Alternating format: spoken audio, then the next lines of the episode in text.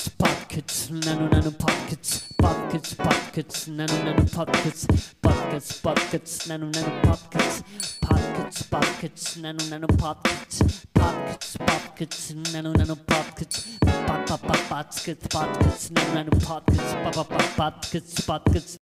Aló, aló, segunda temporada del Nano Nano Podcast.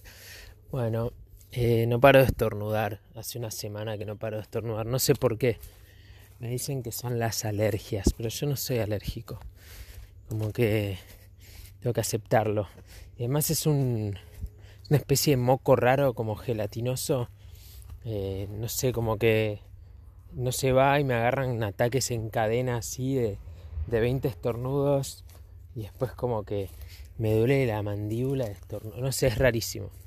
Es rarísimo, pero bueno, lo tengo que aceptar dentro de mis síntomas de vejez de la tercera década que arrancan dolores cervicales. Qué feliz, qué feliz que es todo.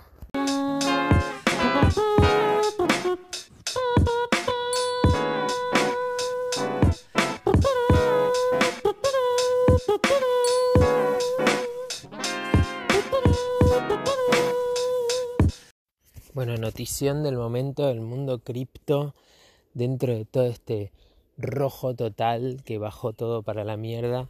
Eh, hay un chabón que se llama Sam Bankman Fried que, que básicamente nada, se hizo multibillonario en el último tiempo y fue como uno de los principales donantes para la campaña demócrata de Biden de Estados Unidos y parece que el loco eh, estaba usando la guita de la gente que metía en su plataforma guita para, para invertir y la estaba usando para comprarse una casa en las Bahamas y no sé qué cosa.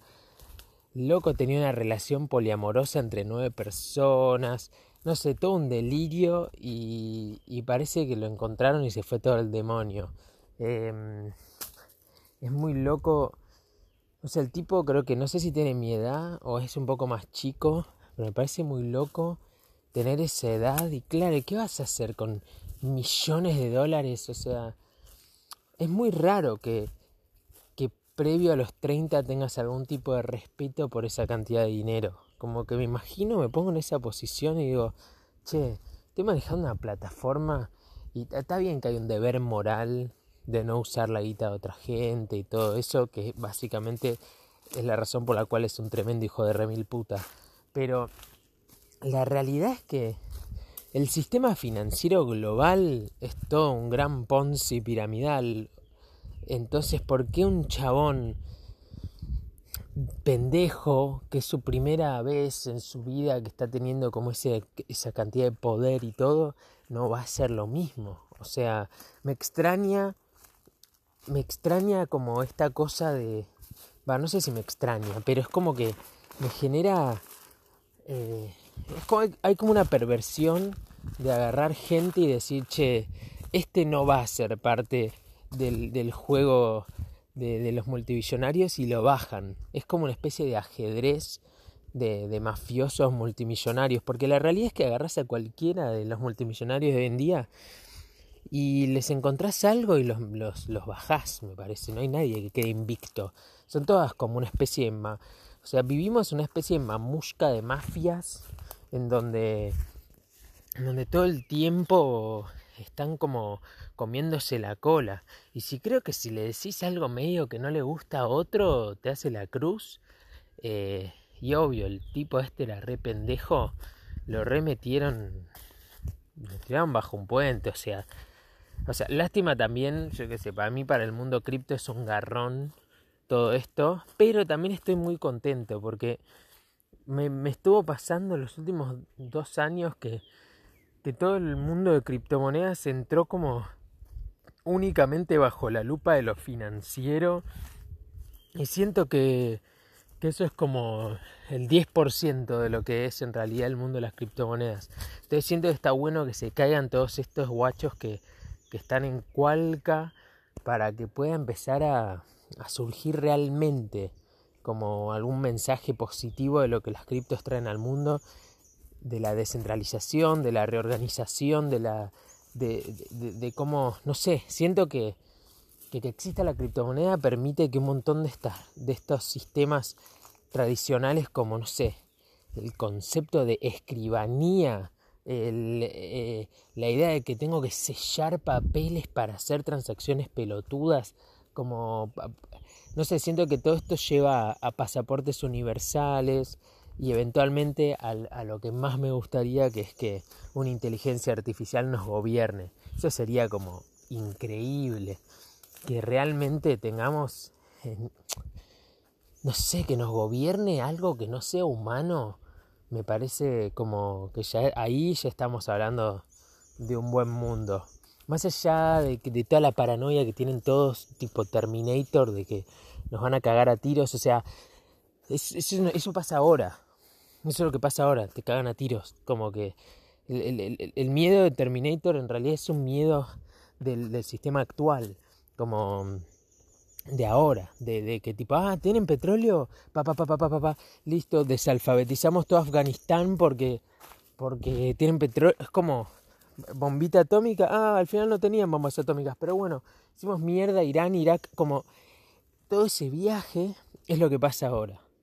Eh, pero, pero si pasamos a otro sistema en donde, en donde, a ver, si una inteligencia artificial nos está gobernando, aunque, aunque sea un municipio y después un país, como que va a ser clarísimo la cantidad de fraude que había antes, con, que hay ahora, ¿no? Con los seres humanos. Porque una inteligencia artificial no necesita eh, ganar plata. Porque no necesita, eh, o sea, ganar plata en el sentido de, de, meterse plata en el bolsillo por detrás, de, meter de mojar la media luna en licitaciones, mil cosas que pasan, en cómo se manejan las cosas hoy. Simplemente está preocupada la inteligencia artificial en, en, reorganizar los recursos y en escuchar lo que cada uno tiene para decir.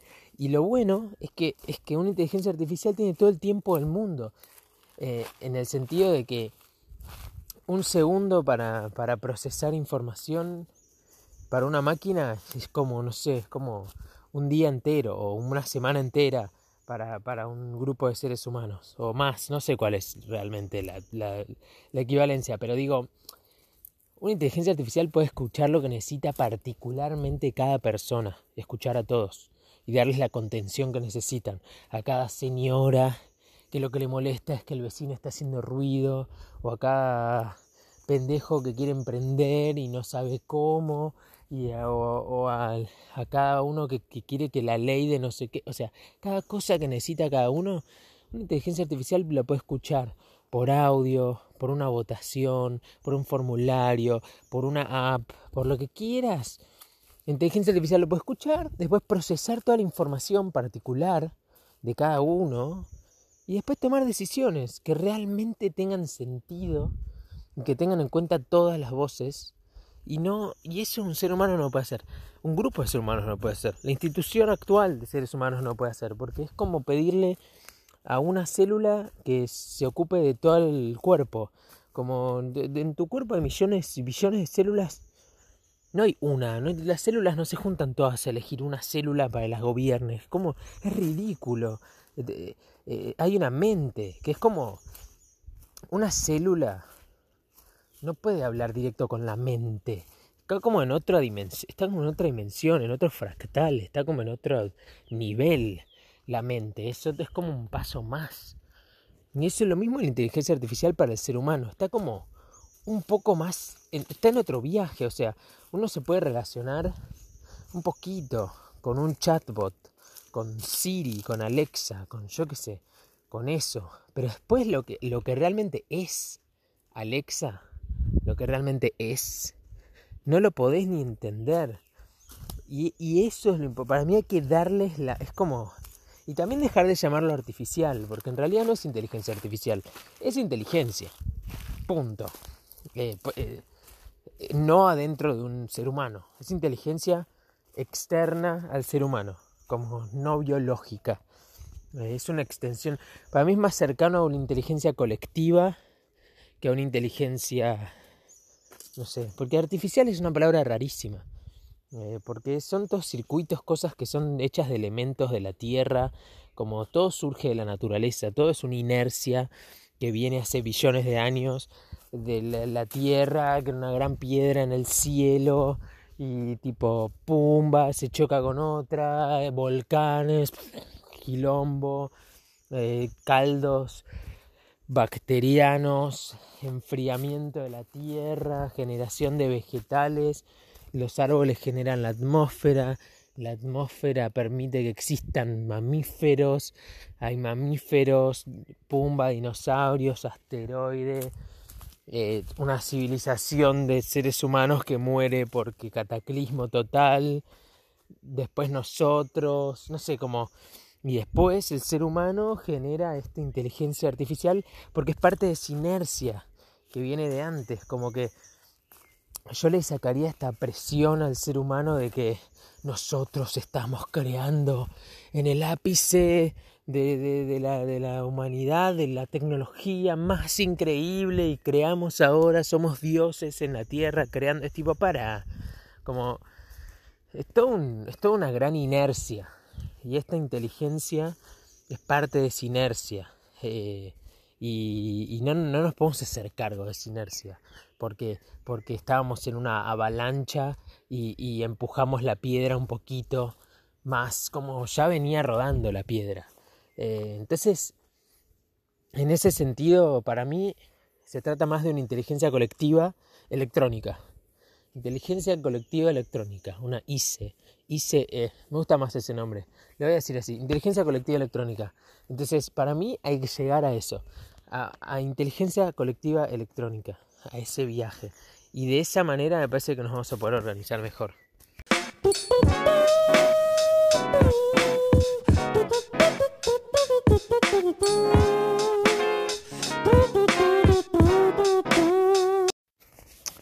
Me di cuenta que, que está buenísimo comer bebés, como que estuve haciendo muchos brotes de lenteja y de alfalfa y brotes de, de, plantas y como comer un brote es comer un bebé.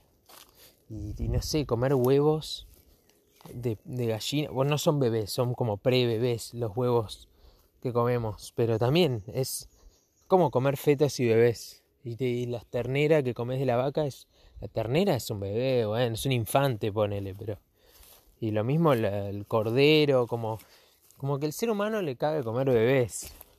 Eh, y, o sea, no sé si hay gente que come bebés humanos. Espero que no, pero, pero digo, como que hay un entendimiento de que comer algo así, tipo la semilla, la semilla activada. Cuando te dicen los hippies que comas semilla activada, que en realidad una semilla activada es que pusiste una semilla en agua, entonces la semilla arrancó su proceso de crecimiento, como esa semilla empezó a multiplicar sus nutrientes y dijo, pumba, tengo que nacer. Como que hasta entonces la semilla era un potencial planta que todavía no estaba como en condiciones, pero en cuanto la hidrataste, la semilla dijo, pumba, arranca, empezó a downloadear data y empezó, es como download, download, download y empezó a, generar gigas y gigas y gigas de, de nutrientes y vos después te estás comiendo eso, como esos gigabytes biológicos de nutrientes. Y nada, eh, estás, estás eso, estás, estás agarrando y diciéndole a este ser, bueno, nacé y cuando no llega, eh, nació un poquito, es tipo pumba, te lo comes. Y la verdad que está buenísimo, te da una energía increíble, pero moralmente no sé qué hacer con eso, como realmente está, es como estoy haciendo crecer bebés y comiéndomelos. Yo entiendo que es otro reino, es el reino vegetal, pero no sé, como eso siempre me costó con el vegetarianismo, como yo entiendo, el vegetarianismo me refiero al ético, como moral de, de, de la gente que no come animales porque no le gusta matar animales y no sé qué, es como, en realidad es ese punto de vista siento que es una especie de egoísmo, porque a vos lo que te da cosa de, de, comer animales es que son similares a vos, porque te ves en el animal, porque ves ojos y ves una emoción, entonces decís, pa, eso es tremendo, pero digo, yo estoy comiendo un, bebé remolacha. Eh, y solo porque no es parecido a mí, entonces digo, ah, bueno, está, entonces está todo bien. Es vida, viste, como todo lo opuesto, es vida, es frescura, es comida viva, eh, o sea, alimentación viva. Ese, todo este viaje ahora de la, de la alimentación saludable, la alimentación cruda y viva. O sea, si, no hay nada más crudo y vivo que comerte un, bife eh, jugoso, como... Pero por eso digo, eh, por ese lado, por la dimensión eh, moral, nunca entendí el vegetarianismo. Por la dimensión salud, lo entiendo. Si te cae mal la carne, buenísimo. Como cacho. Perfecto, va para ahí.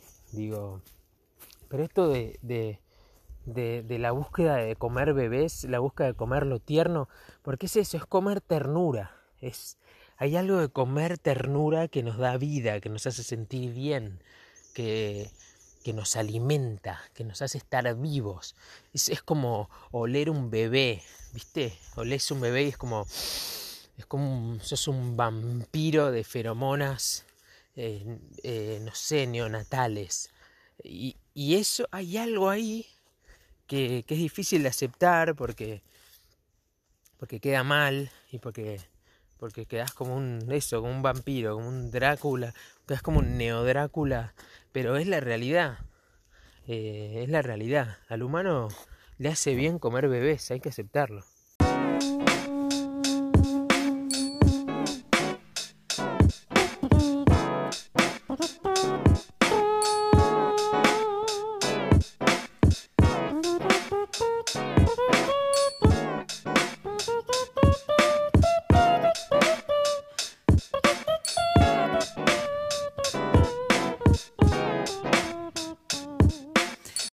Hace poco un amigo me vendió un queso Dambo que hacen en Colonia, acá en Uruguay. Eh, me encanta el queso. Y, agarré y decidí como eh, estacionarlo eh, por primera vez. algo que siempre quise hacer, pero que, no sé, cosas que uno piensa que va a hacer en algún momento. Bueno, y me animé a hacerlo. Cuestión que lo que hice fue agarrar eh, cera de abeja, eh, que también venden en la feria acá de una gente que tiene abejas, eh, y agarré el queso y derretí la cera y como que lo, lo cubrí con cera de abeja, todo. Y lo puse en una bolsa de madera para que respire, bolsa de cartón, no sé, le, le dijo bolsa de madera, ¿se le dirá bolsa de madera? No sé, no es de madera, es de cartón. O, bueno, no sé, es esa bolsa medio de papel en realidad, es papel, no es ni cartón.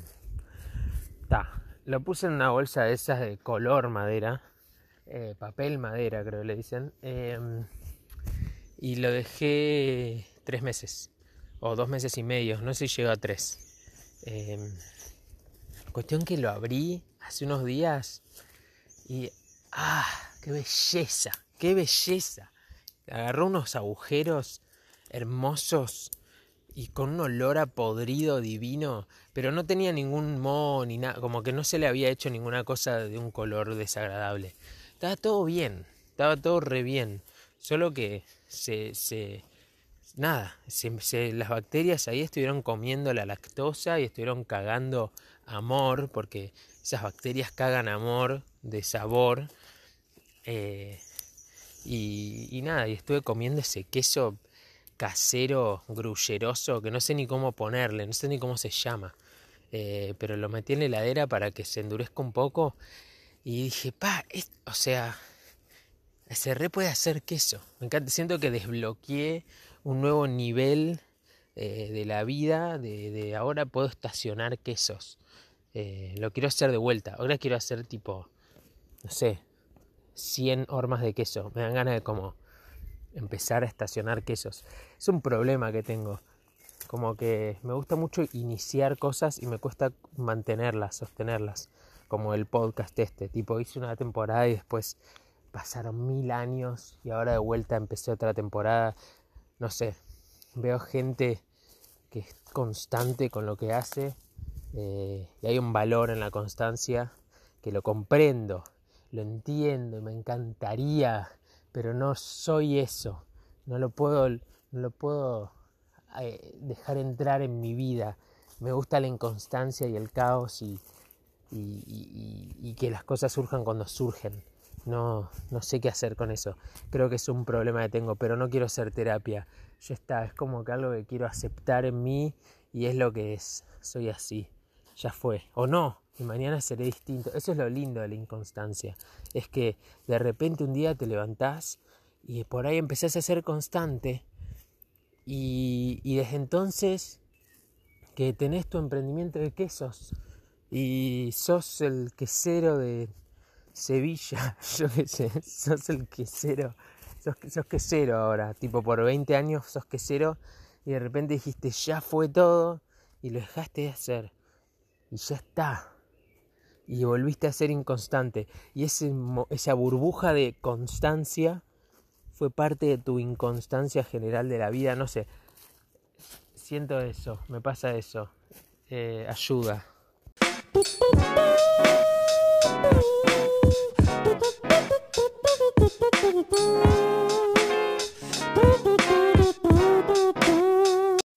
Bueno, parece que que con el sonido se pueden mover cosas, como hay toda una tecnología de, de ultrasonido, no sé por qué ultra, no sé, ni idea qué quiere decir eso, pero es ultrasonido, supongo que es más allá, o son sonidos de que no escuchamos, como el ultravioleta, como que están fuera de nuestro espectro de, de, sonidos que, que, podemos entender con el oído. Eh, eh, y que parece que se pueden mover objetos con, con el sonido, como que logras unas frecuencias locas que, que, que, flotan las cosas, como eh, eh, telequinesis sería. No, bueno, eso sería con la mente. Bueno, está, no sé, sonido kinesis, em, flotación de, de, O sea, lo vi solo con objetos chiquitos por ahora, como en laboratorios y eso, pero parece que hay toda una una teoría de que así hicieron las pirámides de Egipto, tipo explosión del cerebro total, que, que, parece que, hay gente que piensa que, que, hubo toda una tecnología que se perdió, que los jeroglíficos de, de Egipto tienen que ver con, con el movimiento de, de, nada de eso, de, de las cosas con sonido y de, de que pero no solo como mover piedras de un lugar a otro, sino también cortarlas así milimétricamente, como que hay algo de las frecuencias y las simetrías y de que, de que nada, bueno, como rompes un vidrio, eh, no sé, con una nota, ¿viste? Eh, y, parece que hay un montón de gente estudiando, bueno, un montón, yo qué sé. Son cosas que dicen estas... El chabón se llama Graham Hancock, a mí me cae muy bien. Eh, y otro se llama Randall Carlson eh, y es gente que, que está, está, como explorando eh, la geología y la arqueología del mundo y dicen que hace 12.000 años hubo todo un todo un como un cataclismo y dicen que, que, de ahí viene el mito de, del arca de Noé y todo el Gilgamesh y todos los mitos de los diluvios y de las inundaciones gigantes de la tierra parece que vienen de ahí de, de eso, de, ese cataclismo que hubo. Bueno, pero a mí me parece interesante no solo porque por ahí, tipo en los próximos 20 años, empieza a aparecer tecnología para mover cosas con sonido, que me encantaría, porque tipo estar sentado, o sea, más allá del chiste del control remoto, estar sentado y tipo tirar un ¡Ah! y que el control remoto venga hacia vos literalmente que no creo que vaya por ahí, pero digo, eh, sería interesantísimo poder jugar con eso. Em, y me parece que también abre la puerta a, darle un poco más de, de como, no sé cómo decirlo, sustento científico a, a las terapias de sonido, a las terapias con frecuencia, con gongs y con, con cantos armónicos, eh, no sé, si puedes mover cosas con sonido, entonces puedes hacer eh, cirugías con sonido. Tipo, puedes, puedes, hacer una cirugía sin tener que abrir una persona eh, con ciertas frecuencias. Eso sería increíble. O puedes con frecuencias alterar el estado neurológico de alguien y cambiar como su química, o sea, si, si todo eso se puede hacer, es un flash. Eh, y parece que, que, lo que dice esta gente es que hace 12.000 años, pero digo, esta gente lo dice, hay una serie ahora en Netflix, eh, se llama Ancient Apocalypse, que la podés ir a ver en este momento, existe. Y, mm, y, que, van por el mundo y te muestran pirámides de distintos lugares del mundo y todo el flash. Eh, pero, pero esta gente viene hablando de esto hace años y tienen pruebas geológicas tipo de, de, sampleos de suelo y tipo, no sé, delirios, eh, que básicamente creen que hubo eh, una serie de asteroides que cayeron, piedras gigantes del cielo, que parece que cruzamos por un, por un stream de asteroides todos los años, en, creo que en octubre, noviembre, que es cuando se ven las lluvias de meteoritos eh, y que parece que es re peligroso. Como que. Entonces los locos dicen, che, hace 12.000 años hubo esto y había una civilización eh, antigua de humanos que se cagó muriendo em, porque cayeron un montón de asteroides. Em, y nada, desde entonces perdimos la tecnología de mover las cosas con el sonido y de curar con el sonido y de cortar cosas con el sonido y no sé qué con el sonido. Eh, y que volvimos como a la, a, la, a la época de los cazadores y las tribus y no sé qué, y eso es lo que pensamos que somos ahora, como que ahora pensamos que somos este ser humano eh, que está en su ápice tecnológico y en realidad antes teníamos como, no sé, todo un flash de tecnología que perdimos eh, y que básicamente si no lo cuidamos se puede ir todo al carajo porque cae un par de asteroides y volvemos a la época de los cazadores y las tribus. En ese caso, la mayoría de lo que estamos haciendo, mi generación por lo menos de laburo, no servimos para nada. O sea, tenemos que aprender a hacer, a plantar comida y a, no sé, a defenderse y a, saber laburar en comunidad, porque si no estamos en el horno mal. El Internet deja de existir, estamos en el horno mal. Cuestión eh, también quieren armar toda una especie de, cosa gubernamental para tener un cuidado mundial de los asteroides, como que saber qué hacer eh, si algún asteroide se está acercando hacia nosotros, cómo reaccionar y cómo tener un plan, básicamente. Eh, no sé, no sé, yo si, si, cae un asteroide ya fue todo. Tipo, no, no creo en que yo particularmente voy a sobrevivir ese momento. Me parece que hay que entregarse y ya fue. Eh, tengo siempre, por si acaso, una buena dosis de hongos para decir, che, está cayendo el asteroide, ya fue todo. Vamos a estar drogados hasta que algún vecino me venga a matar para usar mi comida, no sé. Como eso creo que es el mejor plan que puede suceder. Eh, pero si de repente estos locos encuentran maneras de mover cosas con sonido, yo compro. Digo, me flashea mucho más eso que la realidad virtual.